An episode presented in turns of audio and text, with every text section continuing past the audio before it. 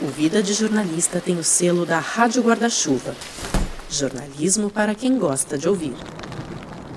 Oi, e aí, tudo bem? Na medida do possível? Esse é o Vida de Jornalista. Eu sou o Rodrigo Alves. A minha dor na coluna já foi embora. Eu não lembro qual foi a última vez que eu botei o pé fora de casa e eu tô de volta com o quinto episódio dessa série sobre a cobertura jornalística da pandemia de coronavírus. Pode ser o sexto episódio, se você considerar aquele retrô sobre a cobertura na época da gripe espanhola em 1918. Episódios que eu tô adorando fazer, tenho me dedicado bastante a eles, e eu te lembro que se você gosta do Vida, se você acha que essa temporada tá boa e quer ajudar o podcast a melhorar ainda mais, uma das maneiras é se tornar um assinante. Todos os episódios são e sempre vão ser abertos e gratuitos para todo mundo, mas o Vida agora tem uma campanha de financiamento online a partir de R$ reais por mês, com umas recompensas bem fofinhas. Você encontra os planos lá em catarse.me barra Vida de Jornalista. Ou se você preferir, pelo aplicativo do PicPay, é só buscar por Vida de Jornalista que você também acha os planos lá. Dá uma olhadinha, vai que, né? No intervalo do primeiro para o segundo bloco, eu te falo um pouco mais sobre a Rádio Guarda-Chuva e se você está trabalhando de casa, esse episódio é para você. É, se você não está trabalhando de casa, também é para você, claro, mas enfim, você vai entender. Vambora, tá começando o episódio, ajusta o fone de ouvido aí, me dá a mão e vamos nessa. A minha editora-chefe me chamou e disse assim: Nós vamos mandar todo mundo para casa e vocês vão ter que fazer os programas de casa. Eu disse: Olha, é, no meu caso, é improvável que eu consiga. Esse é o Daniel Escola. 44 anos, jornalista. Eu sou apresentador do programa Gaúcha Atualidade da Rádio Gaúcha e comentarista da RBS TV. E ele achou que não ia conseguir, mas conseguiu.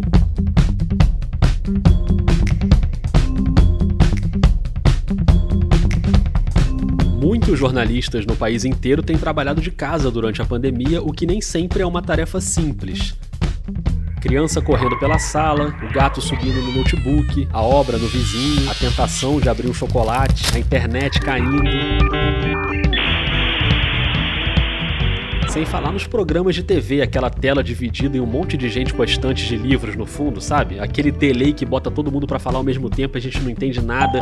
Aquele chiadinho do Skype que você que ouve podcast já tá acostumado. Para muita gente, esse é o novo normal, pelo menos por enquanto.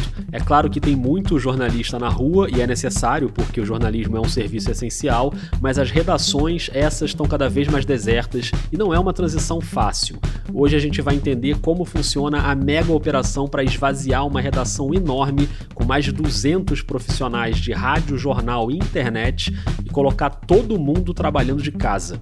Para isso, o Vida faz uma ponte aérea do Rio de Janeiro até Porto Alegre para explicar essa transição da redação integrada que reúne a Rádio Gaúcha, os jornais Zero Hora e Diário Gaúcho e o portal Gaúcha ZH.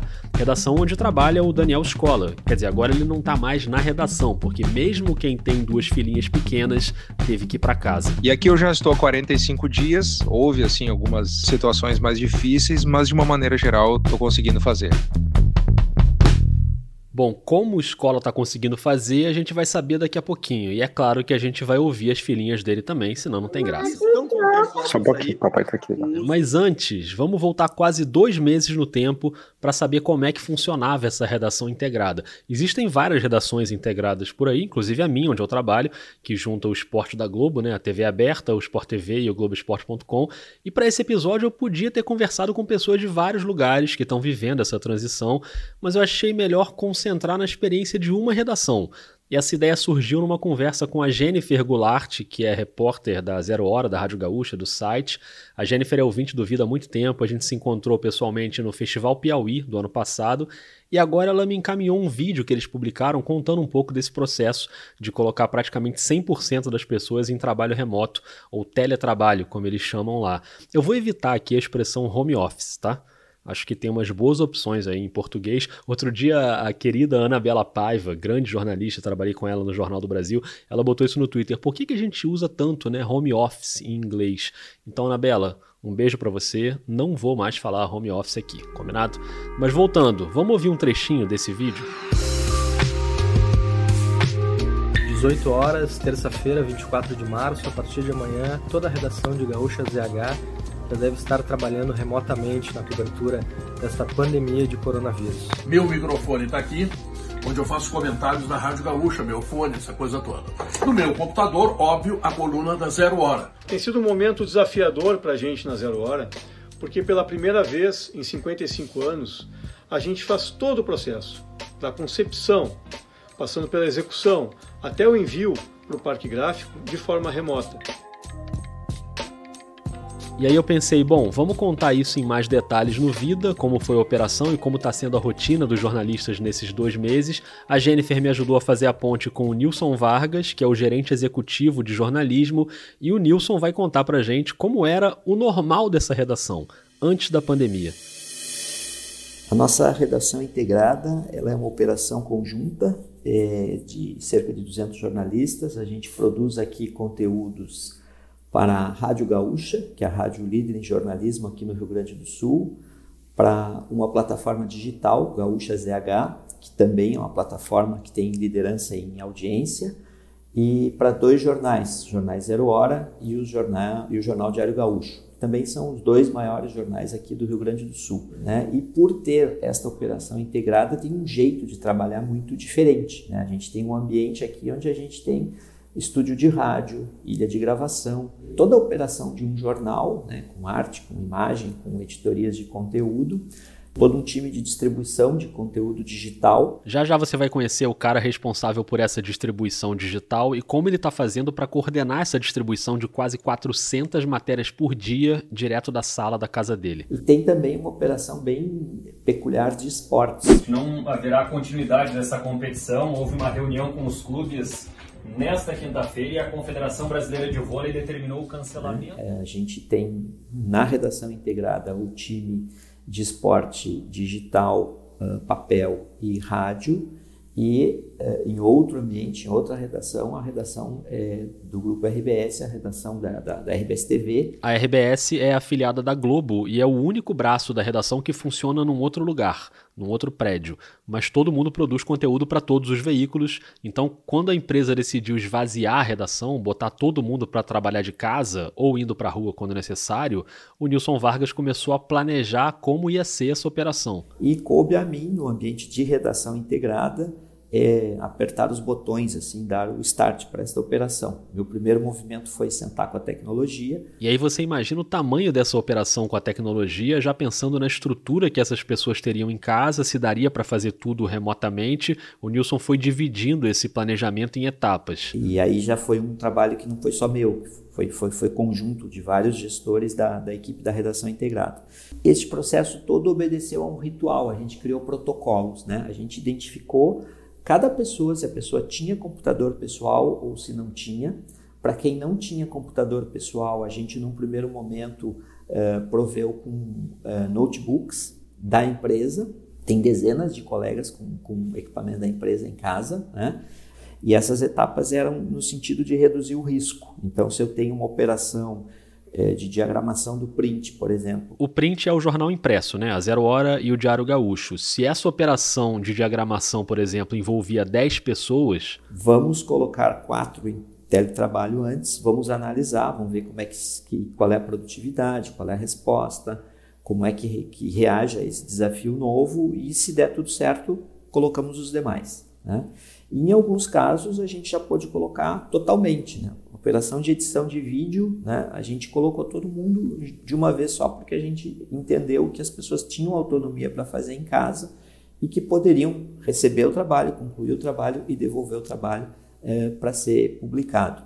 Então, dependendo da área, a gente montou um modelo de transferência das pessoas para as suas casas. E o planejamento, assim como em quase todas as redações, também tinha uma premissa importante. Que foi a de que as pessoas com mais de 60 anos, as pessoas com doenças crônicas e as pessoas com situações muito peculiares em casa, ou de filho, ou de cuidando de alguém da família, enfim, teriam prioridade.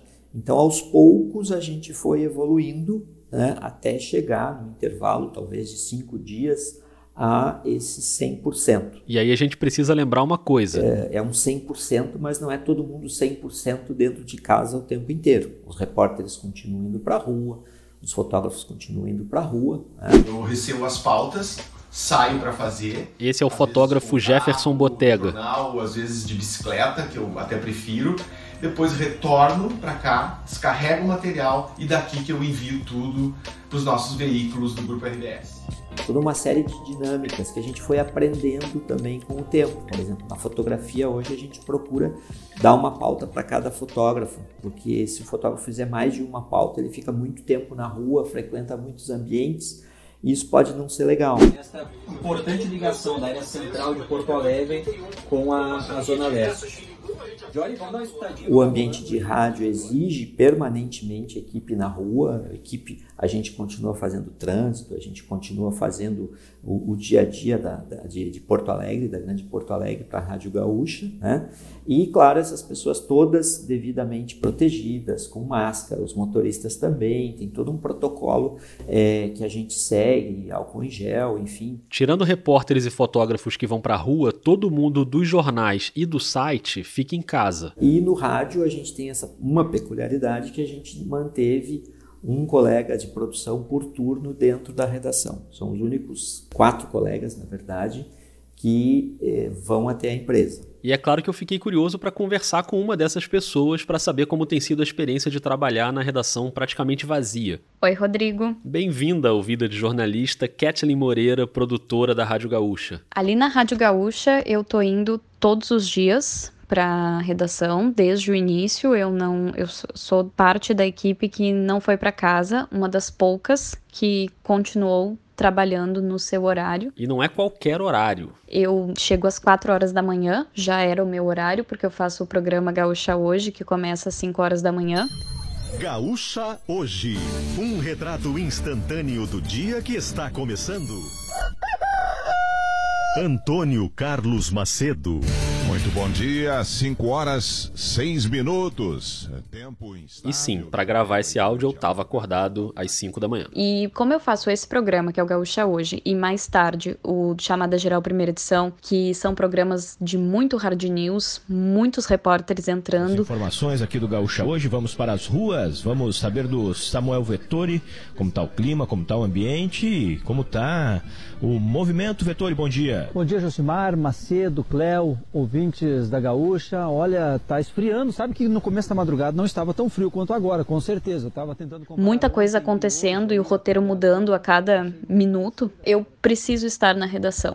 Eu preciso estar perto do meu operador para que eu possa ir atualizando ele das entradas e das coisas que vão mudando. E eu também preciso abastecer o meu apresentador que está em casa sobre o que está acontecendo e também passar uma segurança para o apresentador que as coisas que ele quer chamar ou as coisas que eu estou montando no roteiro vão estar certinhas para que não dê nenhum problema no ar. No meu turno ali da manhã, eu sou a primeira a chegar, depois no meio da manhã chega um outro produtor e a gente vai se revezando, né, para dar conta de todos os programas. Agora, quando ela diz perto do operador, em tempos de pandemia, não é muito perto. Eu fico numa sala, esse outro produtor produtor fica em outra sala. Os operadores já tinham salas separadas, a sala da mesa que vai para o ar e a sala da central, mas antes a gente circulava, entrava um na sala do outro para conversar, né, até para passar uma orientação mais próxima.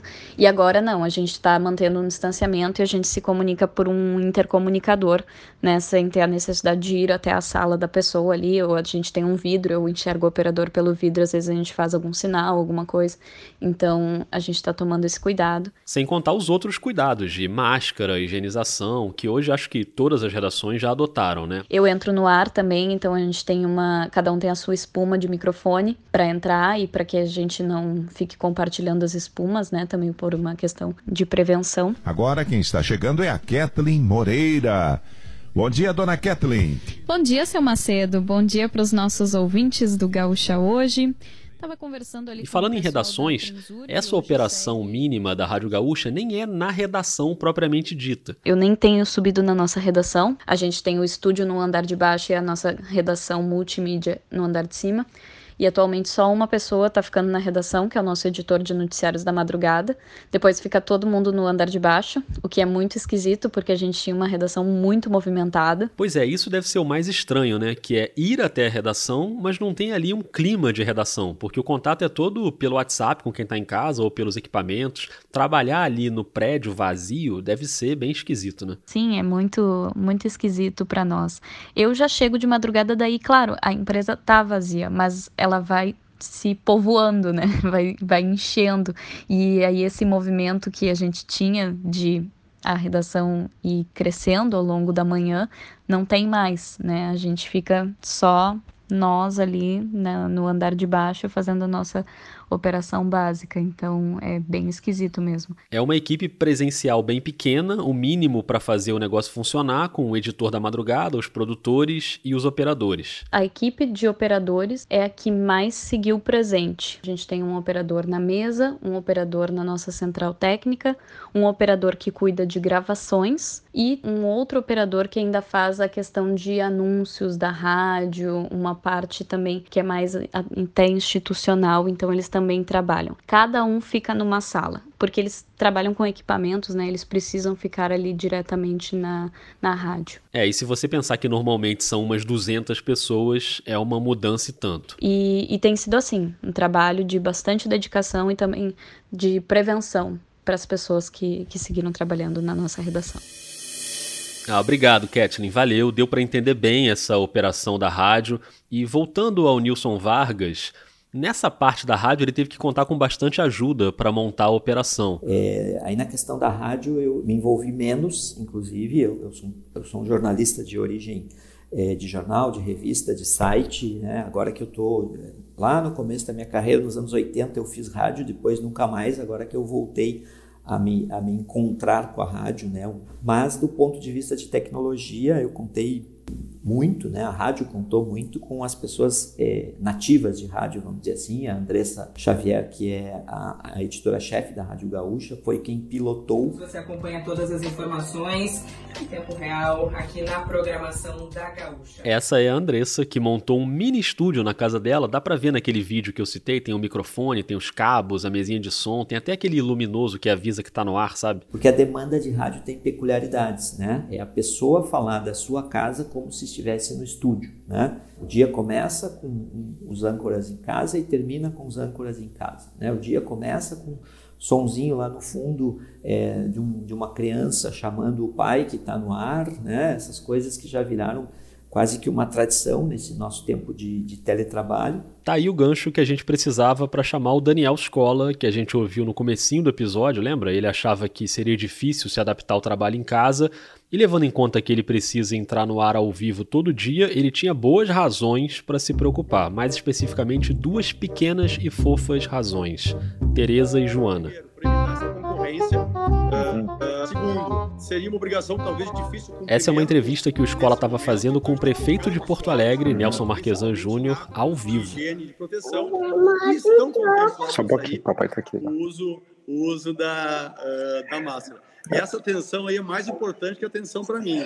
Ela, a, a, minha mulher tá com a, a Tereza e a Joana tá aqui comigo. Ela tá brincando com um sabonete. Ela quer que eu veja o sabonete que ela tá, ela tá brincando. Fez uma sujeirada aqui. Mostra aí, sabonete. Joana, o sabonete para nós aí. Vem cá, Jojo. Uh, prefeito, deixa eu aproveitar e te perguntar o seguinte. Uh... E segue o jogo, segue a entrevista, é o que diz o Nilson Vargas. Os colegas de rádio têm uma capacidade impressionante de improviso, de, de, de, de um espírito, de uma presença de espírito muito grande para resolver problemas no ar, ao vivo. Então é claro que eu quis conversar com escola, mas essa conversa chega daqui a pouquinho, no segundo bloco, porque antes eu faço uma pausa para te dar uma dica. Como você já está cansado de saber, o Vida agora faz parte da Rádio Guarda-Chuva, uma confraria de podcasts de jornalismo com o Escafandro, o Finitude, o Põe na Estante e o Budejo. É justamente sobre o Budejo que eu quero falar, porque assim como aqui no Vida eu tenho tentado fazer uns episódios mais leves, né, nessa série sobre a cobertura da pandemia, que já é tão pesada, a nossa querida turma do Cariri botou na pauta essa semana um tema que tem tudo a ver com isso de respirar um pouquinho e até se divertir em tempos de coronavírus. E olha, o convidado deles, saca só. Fazer humor na pandemia. Um desafio mais complicado do que parece, porque enquanto o riso é uma ótima forma de recarregar nossas baterias para enfrentar essa crise, é preciso ter muito cuidado para não desrespeitar aqueles que estão sofrendo com a Covid-19. A série Pandemia Outros Olhares recebe essa semana o ator, comediante, escritor, poeta e apresentador Gregório do Vivier, que com seu Greg News vem abordando o coronavírus de maneira bem humorada e informativa. Pode ser rir de uma pandemia? Eu acho que deve deve-se, mas uhum. esse riso ele tem que ser trabalhado, ele tem que ser pensado. Não vai ser um riso fácil, sabe? Não vai ser só apontar para os mortos, fazer piada com caixão. Não, não é, não é assim. É, é criança, é, é bobo, é, é, o primeiro riso. A gente não quer se, se igualar a, ao presidente, entendeu? Então uhum. a gente não vai evitar falar, e daí que morreu? Da, da, pô, foda, eu não sou coveiro. A gente vai evitar esse tipo de comentário, mas vai tentar justamente fazer um riso que alivie, que ajude as pessoas ao invés de tripudiar e de aumentar essa ferida que está aberta aí. Ó, o Budejo em duas semanas teve Chico Sá e Gregório do Vivier. Então, se por acaso você ainda não ouviu, procura aí no seu celular urgente. E vamos voltar para o Daniel Escola, porque eu mandei uma mensagem para ele, a gente combinou de conversar, e o primeiro áudio que ele me mandou foi justamente no momento dele com a filha. Bem-vindo, Escola. Tudo bom, Rodrigo? Eu estou aqui na garagem com o carrinho da minha filha esticando as pernas, levando ela para pegar um ar, pelo menos dentro da garagem do prédio aqui, e ouvindo podcast. E ainda estava ouvindo Vida, olha que beleza, hein? Fico muito feliz, até porque o Escola conhece bem podcasts, ele faz o Era Uma Vez no Oeste com o Marco Lazarotto e o Luciano Potter, e nem o podcast escapa dos imprevistos das gravações em casa. É, Daniel Escola, é, dê boa tarde, bom dia, boa noite, boa madrugada para todo mundo aí. Olá pessoal, tudo bem? Tudo onde bem? você está? Eu tô em casa, tô como todo mundo, só que eu moro do lado de uma unidade do exército e essa é a época do ano em que que os recrutas estão fazendo o teste de tiro. De noite, na semana passada, eles estavam fazendo treinamento com um fuzil e esse era o barulho da minha casa. Ó. Janela do quarto da minha filha, ó.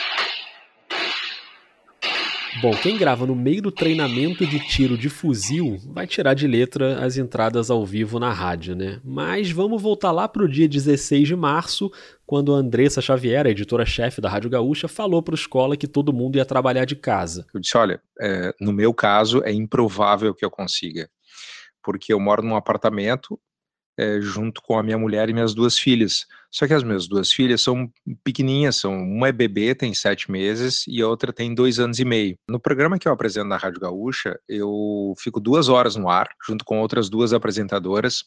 É um programa de política, economia, análise e entrevista. Então ele requer muita, muita concentração. Eu, em dias normais, vou, o programa começa às 8h10, eu vou para a rádio às 5 da manhã. Olá, bom dia, são 8 horas 11 minutos, chove aqui em Porto Alegre, chuva fraca hoje, segunda-feira, uma semana muito diferente para todos os gaúchos. Está começando o Gaúcho Atualidade. E eu me preparo para o programa. Na hora de fazer ele, eu fico absolutamente concentrado. E na minha casa, eu não, não vou conseguir fazer isso. Da mesma forma, eu, eu, faço dois comentários no Bom Dia Rio Grande, que é o programa da RBS TV local, de uma hora e meia, todos os dias, das seis e meia às oito. E eu faço comentários e preciso de concentração, preciso de um ambiente adequado para fazer comentários. Na minha casa, minhas filhas acordam muito cedo. Uma delas está na idade de correr para lá e para cá, de puxar tudo para baixo, de fazer barulho, como qualquer outra criança e eu não posso trancar as minhas filhas num quarto, eu não faria isso com elas para trabalhar. Então, no primeiro momento, eu achei que seria improvável que eu conseguisse fazer. Mas com a, com a imposição da, dessas medidas que eu, eu aceitei naturalmente, ob, obviamente eu aceitei naturalmente, é, eu tive que trazer a minha rotina de concentração absoluta para fazer programas de rádio e TV aqui para dentro da minha casa. E o desafio foi esse: recriar em casa o ambiente de concentração do trabalho, com uma surpresinha aqui e outra ali, não tem jeito. Com muita frequência eu estou com o microfone ligado e passa atrás de mim a minha filha querendo saber se eu quero ver a Peppa Pig com ela. Ou a pequenininha chorando, né, minha esposa aqui em casa tentando dar conta das duas. Assim, de uma maneira geral, eu tô conseguindo fazer, mas tem, tem o perrengue, né? O perrengue é, é natural. E outra coisa que deixou o Escola na dúvida tem a ver com essa bela voz de radialista que ele tem. Eu costumo falar muito alto, meu tom de voz é muito elevado. eu começo, eu faço um comentário na Rádio Gaúcha bem cedo, por volta de 5 e meia da manhã. Então eu imaginei, puxa vida, eu, eu vou ter que fazer esse comentário às 5 e meia da manhã, eu vou ligar o microfone e a casa inteira vai. É, o, o, volume da minha voz vai ressoar por toda a casa. Então eu também tive que me acostumar a baixar um pouco meu tom de voz para não acordar todo mundo né, e não acordar os vizinhos muito cedo da manhã. Quem está chegando agora é Daniel Escola. Bom dia, Escola. Bom dia a todos. Você sabe que uma das nossas tantas funções no jornalismo é a certificação, né? É, é, notícias ou supostas notícias que circulam por aí, nós temos que circulam até com certo, uma certa penetração, né? uma certa repercussão. Nós temos que ir lá e certificar se é verdade ou não. E tem mais uma rolando. O grande desafio aqui é para mim, para mim agora, depois desses 45 dias, é saber dividir, é saber dosar entre aquele tempo que tu gasta para trabalhar para conversar com uma fonte, para apurar uma informação, para marcar uma entrevista, para sentar e escrever um texto, porque eu escrevo também, e aquele que tu dedica para as tuas filhas. Como as minhas filhas precisam é, de atenção o tempo todo, a gente tem que saber dividir isso bem, sabe? É, esse é o meu grande desafio. Por exemplo, eu estou conversando contigo agora, com vocês, às 7h20 da noite e ainda bem as duas já estão caminhando para uma já está dormindo e a outra está tá quase tá com a minha mulher ali daqui a pouquinho ela vai dormir. Então essa é a hora que, que eu sento para ler para escrever um pouco para me concentrar para me informar um pouco mais para ouvir um pouco de rádio também Tá certo, escola, mas ó, da próxima vez aqui no Vida, vamos providenciar interferências de Joana e Tereza no seu áudio, porque a gente gosta, por mais fofura no jornalismo. Eu agradeço demais ao Daniel Escola e aproveito até isso que ele falou agora por último, de gerenciar o tempo de trabalho e o tempo de família, para colocar aqui no papo o Eduardo Rosa, que é o coordenador de distribuição do Gaúcha ZH. Oi, Rodrigo. Primeiro, obrigado pelo convite. Prazer estar falando contigo. O Eduardo também teve que se organizar em casa, mas ao contrário do Daniel Escola. Eu não tenho filhos, Rodrigo, então a questão da rotina para mim é super tranquila. Eu não dependo dos horários de ninguém, ninguém depende dos meus também. O que não significa que ele não faça uma escala para trabalhar, senão também a gente fica trabalhando o dia inteiro e só para para dormir, né? Começo a trabalhar no início da tarde e vou até a noite conforme as demandas que eu tiver no dia. Escolhi trabalhar da sala de casa, que é onde eu achei que ficaria mais confortável, e improvisei a minha redação, né? Uh, mesa de jantar ganhou cadeira giratória, monitor, agenda. É ali que eu fico a maior parte do dia. De vez em quando quero mudar os ares, trabalho um pouco do quarto também. Bom, seja do quarto ou da sala, vamos entender melhor o trabalho do Eduardo. Por um lado, eu trabalho no planejamento dos conteúdos, alinhando pautas e tarefas com repórteres e editores, e por outro, em como o que foi produzido é distribuído nos nossos canais, é, incluídos capas de site, newsletters, redes sociais e pushes. Os pushes são aquelas notificações que você recebe no seu celular. O Eduardo coordena uma equipe de editores de capa, editores de newsletters, analistas de redes sociais e ainda tem o trabalho depois de análise de resultado, de audiência. Isso juntando as publicações no portal Gaúcha ZH, material produzido também pelas equipes dos jornais. Eu pedi para o Eduardo calcular para mim a média de matérias publicadas por dia e ele fez a conta. Deu 387. E agora eu vou fazer uma conta, o que é sempre um perigo, espero que eu não fale nenhuma bobagem nesse momento mas são então umas 16 matérias por hora, o que significa uma matéria a cada 3, 4 minutos. E se você levar em conta que na madrugada o ritmo é muito menor, tem muito menos matéria, então durante o dia é muito mais que isso. Né? Então é importante que haja sempre esse alinhamento das pautas e das tarefas para que exista um melhor aproveitamento do que está sendo produzido. É basicamente isso que faz o Eduardo. Trabalho fácil, tranquilo, pouquinha coisa que ele faz, Agora você imagina fazer tudo isso da sala de casa. Obviamente que é outra rotina, com desafios que não existiam antes, e o principal é o obstáculo uh, para essa comunicação mais instantânea, mas tem sido muito melhor uh, do que o esperado.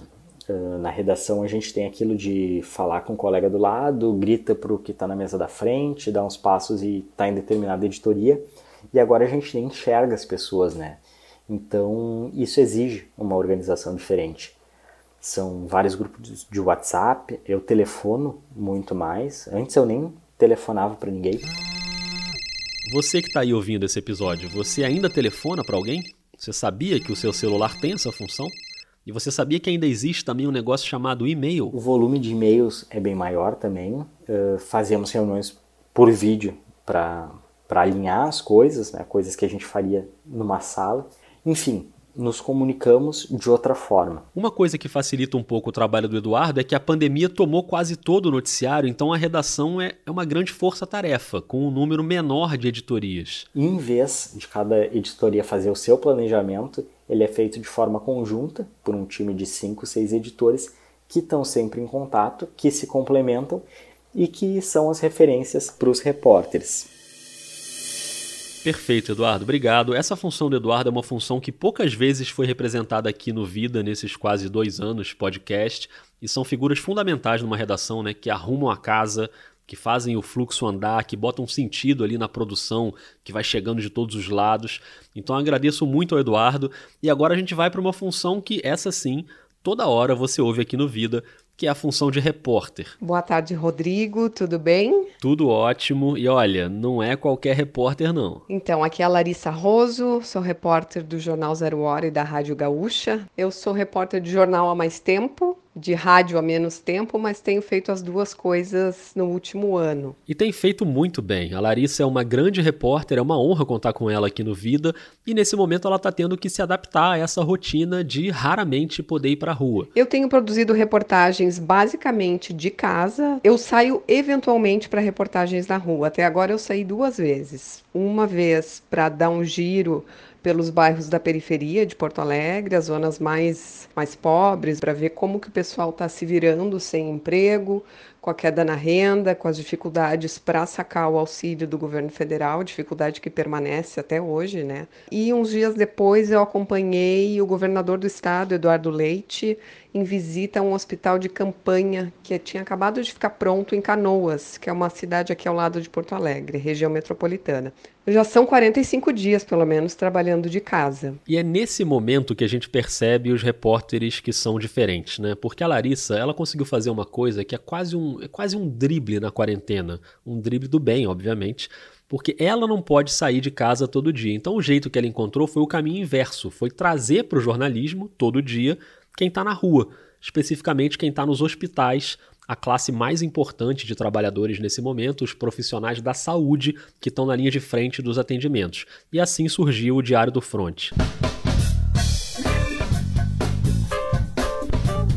4 horas 13 minutos, é hora do Diário do Fronte, as histórias dos profissionais de saúde que estão na linha de frente nos grandes hospitais em Porto Alegre. Larissa Rose, boa tarde. Boa tarde, Stout, Kelly. Ontem o médico infectologista. No rádio, no jornal e no site são depoimentos diários que a Larissa vai colhendo de uma médica intensivista, um médico infectologista e uma enfermeira que também trabalha numa UTI, cada um num hospital diferente eles nos dão relatos, como diz o nome, do front, né, da linha de frente do combate à pandemia de coronavírus. Então, diariamente, eles me mandam depoimentos sobre o que de mais importante aconteceu no dia deles. E aqui eu peço licença para você que está ouvindo rapidinho, porque eu sei que o episódio é sobre o trabalho em casa, a operação da redação como um todo, tudo bem, beleza. Mas você sabe que esse podcast não resiste a bastidores de reportagem. Então entra a musiquinha e aqui começa um mini episódio dentro do episódio, porque a Larissa vai contar pra gente em detalhes como ela produz o Diário do Front.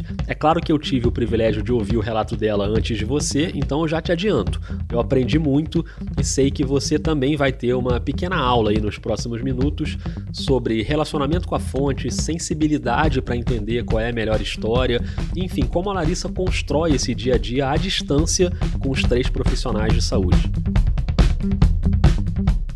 Às vezes a gente vai conversando durante o dia para acertar, para alinhar o que, que vai ter nesses depoimentos. Eles falam de casos específicos uh, daquele dia, sempre resguardando, claro, a, a privacidade, o sigilo da, da, identidade do paciente em questão. Contam conversas que, de que eles participam, que eles escutam, tiram dúvidas, explicam procedimentos médicos, falam da comoção quando ocorre alguma morte. A gente teve no mês passado a morte de uma técnica em enfermagem no Hospital Conceição, foi a primeira morte de profissional de saúde aqui no Rio Grande do Sul, a única até agora. Então, esse médico que trabalha lá falou da comoção entre os colegas, falou de como estava diferente o clima no hospital naquele dia. Foi um relato bem emocionante. Tem muitos relatos emocionantes. E eu conversei com ela, junto com a equipe ali, uh, antes dela visitá-lo. Ela estava vendo ele já. E depois eu, eu, eu saí da, ali do, da frente do box onde ela estava, onde está o pai dela e fui resolver umas questões administrativas. Quando terminou a visita, ela passou por mim e eu olhei para ela e disse: e aí, foi tudo bem? E ela me olhou, nós todos com máscara, obviamente, e eu vi pelo olhar dela que ela estava angustiada e fui conversar com ela. E nesse momento ela se emocionou, como ela já tinha se emocionado antes. E eu perguntei, mas o que, que houve? Tu não ficaste feliz? E ela disse, não fiquei, mas ele está muito magro, e, ele, e ele olhou para ela e tentou se comunicar, o que de certa forma é, é, é muito bom. E, e, ela disse uma coisa muito impactante: ela disse, eu tinha que olhar os olhos azuis do meu pai de novo. Histórias de pacientes que vão saindo da sedação, que são tirados da, do ventilador mecânico, o que, que eles falam quando recobram a consciência, o que, que as famílias falam quando encontram esses pacientes. Uh, diariamente tem os relatos novos no site de Gaúcha ZH e na edição impressa de quarta-feira e na super edição de final de semana a gente faz um, uma reunião dos melhores momentos daqueles últimos dias para os leitores da edição impressa. E, e o menino está contando com a volta do voo para casa. Ele até escreveu uma mensagem muito linda de reforço para nós que está na porta do box e ela perguntou: Meu filho, tu desenhaste um super-herói, mas ele não tem capa. E ele disse: Mãe, os, nem todos os super-heróis usam capas. Como eu já falei, nós não nos consideramos super-heróis, mas a, esse, esse neto uh, pode ter quase a certeza que vai conseguir conviver com o avô e essa filha não só olhar os olhos azuis do pai no box, mas se Deus quiser, vai voltar para casa e eles ainda vão se olhar por muitos e muitos dias. Os olhos azuis dele e os olhos verdes dela. Então tem muito relato de ouvinte que que chora ouvindo. E apesar de, de ser um cenário de muita dor, muita incerteza, angústia, de notícias negativas, a gente tem um retorno muito positivo da audiência. Assim, então, leitores, ouvintes, nos mandam agradecendo pelo espaço que traz tantas notícias boas. E veja só, né, no meio de tanta coisa ruim, de tanta notícia triste, de tanto relato de, de, incerteza, de medo, de perda, eles veem e ouvem relatos positivos e a gente fica muito contente com esse retorno. Que demais, né? Que demais. E, e o método? Fiquei curioso para saber como ela faz para colher esses depoimentos todo santo dia, porque os profissionais de saúde estão ali na correria o tempo todo e em algum momento, é claro, eles têm que descansar também, se recuperar para o dia seguinte. Então tinha que ser um jeito que desse para fazer sempre e rápido, né? Uh, a parte prática disso, como eu ia falando, eles me mandam relatos pelo WhatsApp, áudios de WhatsApp, que no outro dia eu seleciono os trechos que eu quero para o pessoal da rádio editar lá no estúdio. Eu transcrevo esses depoimentos que vão para o site, vão também para a edição impressa do jornal. Então a gente já está aí com mais de um mês com esses três profissionais nos abastecendo com essas histórias. E as histórias são muito boas mesmo. Mas como tudo que é diário no jornalismo, tem dia que rende mais, tem dia que rende menos. Nem sempre vai ter aquela grande história impactante, o que é até bom, né? Porque aí significa que correu tudo bem, que aquele dia não teve grandes dramas. Mas aí como é que faz para o diário? Quando tem dias em que o assunto é mais do mesmo, eu dou uma ajuda e pauto eles com alguns temas que eu acho que vão ser de interesse do público. Então eu já pedi que eles relatassem ah, quais são as coisas que os pacientes mais perguntam, quais são as principais dúvidas, o que, que eles querem saber. O que, que eles perguntam quando chegam? O que, que eles falam quando acordam? Tiramos dúvidas de procedimentos do dia a dia. O que, que significa sedar um paciente? O que, que significa tirar a sedação de um paciente? O que, que o paciente tem que reaprender a fazer depois de muito tempo internado numa UTI? Nós demos alta para a nossa paciente mais jovem. Diário do Fronte. Diariamente no Gaúcha Mais e em gaúchazh.com. Essas participações diárias na Rádio Gaúcha, sempre é bom lembrar que a Larissa está em casa. E a gente sabe que em casa às vezes é uma luta para conseguir um áudio mais limpo, um ambiente silencioso. Ou seja, está aberta a temporada das gambiarras. Para as entradas na rádio, eu tive, claro, que improvisar, né? Eu estou falando contigo agora do meu estúdio de rádio doméstico. Que fica onde, Larissa? que é a cozinha do meu apartamento. Eu moro numa rua bem movimentada aqui do bairro Menino Deus, quase zona sul de Porto Alegre. Tem muito movimento, muito barulho de trânsito. Meu apartamento é de frente, né? Então, o ponto em que eu achei que tem menos ruído, apesar de ainda ter algum ruído, é a cozinha que fica mais afastada da janela da frente, né? Mas às vezes nem o potente isolamento acústico da cozinha resolve. Quando tem muito vento, já que eu moro num andar alto, eu vou para o salão de festas do prédio, que apesar de ser um salão não é tão grande, não dá eco, então funciona para entrada na rádio mas a maioria das vezes eu consigo entrar no ar da, aqui da cozinha. É, mas não é só isso, porque agora vão entrar em cena duas figuras importantes nesse cenário: Bia e Fátima. Uh, minha preocupação constante é com as minhas duas gatinhas, a Bia e a Fátima, que uh, praticamente dorme o dia inteiro, como todo gato, mas eu sempre fico meio tensa na hora de entrar ao vivo, que eu acho que elas vão começar a miar. Ainda não aconteceu, mas também se acontecer, acho que não é um grande problema, porque eu vejo que tem colegas falando igualmente de casa, ouço latido de cachorro, choro de criança, fala de criança, outros ruídos sobre os quais a gente não tem controle, né? Faz parte do jogo essa queda de qualidade, vamos botar entre aspas aí, porque a gente está trabalhando em condições que não são as ideais, são as possíveis mas a gente faz o máximo possível para ter qualidade. Sobre essa questão da qualidade dessas adaptações, que no fim das contas acaba até gerando uma simpatia do público, né? Eu já já vou voltar para o Nilson Vargas para a gente encerrar o episódio, mas antes eu queria me despedir da Larissa e agradecer demais por ela ter dividido essas experiências aqui com a gente. Fico muito feliz com o teu convite, com essa participação. Obrigada mesmo por dar espaço para gente. Um beijo, ótimo trabalho. Tchau, tchau. Um beijo, Larissa, obrigado. E você que está ouvindo, se liga no Diário do Fronte, no portal Gaúcha ZH e na rádio toda tarde, dá para ouvir ao vivo lá no site. Deixa eu voltar para o Nilson Vargas para a gente arredondar esse papo e tentar fazer um balanço, apesar da gente ainda estar tá aí no meio do caminho da pandemia, mas se dá para ter uma ideia do impacto que uma operação radical desse tamanho tem no produto que chega até o leitor, ao ouvinte, enfim, se já dá para tirar alguma conclusão disso. Bom, a premissa né, do, do teletrabalho foi, eh, ao mínimo possível, impactar no produto final, né? mas evidentemente, e não só pelo teletrabalho, mas pelo fato de que o mundo mudou, o mundo virou de ponta cabeça, né? É, o produto final, os nossos produtos finais, eles mudaram, né? Eles, em, em algumas circunstâncias, eles encolheram, né? mas eles tiveram ganhos muito grandes também. O print mudou. A gente tinha um caderno de cultura de oito páginas, a gente reduziu para quatro. Viramos muito referência de recomendação, de leitura, de, de, de, de TV, de streaming, enfim. Né? Mudou, mudou, mudou a pauta e encolheu a pauta de cultura. Então não tinha como não reduzir. A gente tirou de circulação um caderno de turismo, né?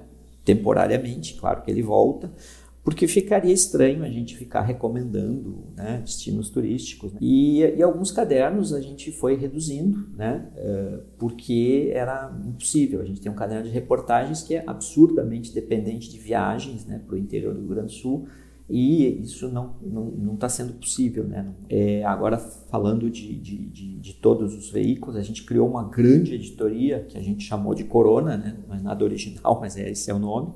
Tem boa parte da nossa energia produtiva ali, né? e a gente procura dosar ali entre o factual, o serviço, alguma coisa mais humana, mais comportamental, né? para a gente também não intoxicar as pessoas de números, infelizmente nesse momento de de más notícias, né? Mas essa editoria ela é uma grande força-tarefa que, que dá conta né, de, um, de, uma cobertura 360 graus, né, tudo sobre essa, essa situação do, do, do, coronavírus. É absolutamente surpreendente como é que hoje tantas pessoas trabalham ao mesmo tempo é, de suas casas, produzindo conteúdos que são absolutamente de equipe. Né? Quem faz jornalismo sabe, jornalismo é uma é uma operação de equipe, é, é uma operação de muitas mãos, muitas cabeças, muitas conversas.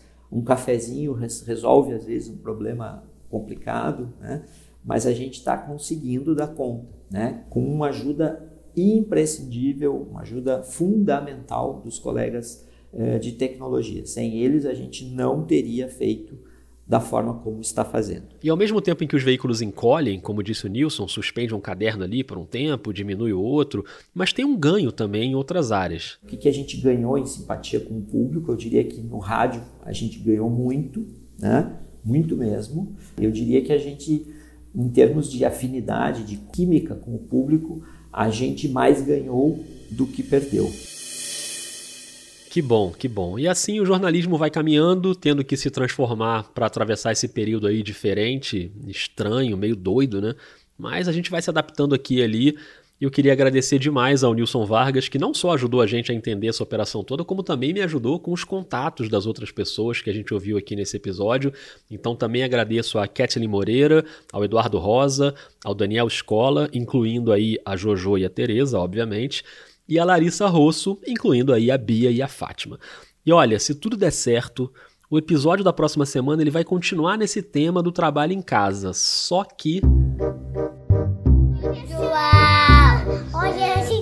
pode sair de casa, tá? Por que a gente não pode sair? Eu, esse coronavírus, de um jeito ainda mais divertido, ele é muito perigoso. engraçado Ele crula qualquer um. Gruda né, nas pessoas. Ninguém pode trocar em nada. Nada. e talvez seja o episódio mais fofo que você já ouviu no Vida de Jornalista. Diz pra mim aí o que você achou no Twitter e no Instagram, arroba vida jornalista, ou no e-mail podcastvidadejornalista.gmail.com Não esquece de dar aquela olhadinha lá no Catarse ou no PicPay para ver os planos de apoio. Ah, e antes que eu esqueça, ouve o Finitude dessa semana. Ouve toda semana, né? Óbvio, por favor. Mas essa semana eu tô lá conversando com a Juliana Dantas sobre saúde mental no jornalismo em tempos de Bolsonaro. Cala a boca! Cala a boca! Sai fora, rapaz. Tchau, tchau, hein? Até semana que vem.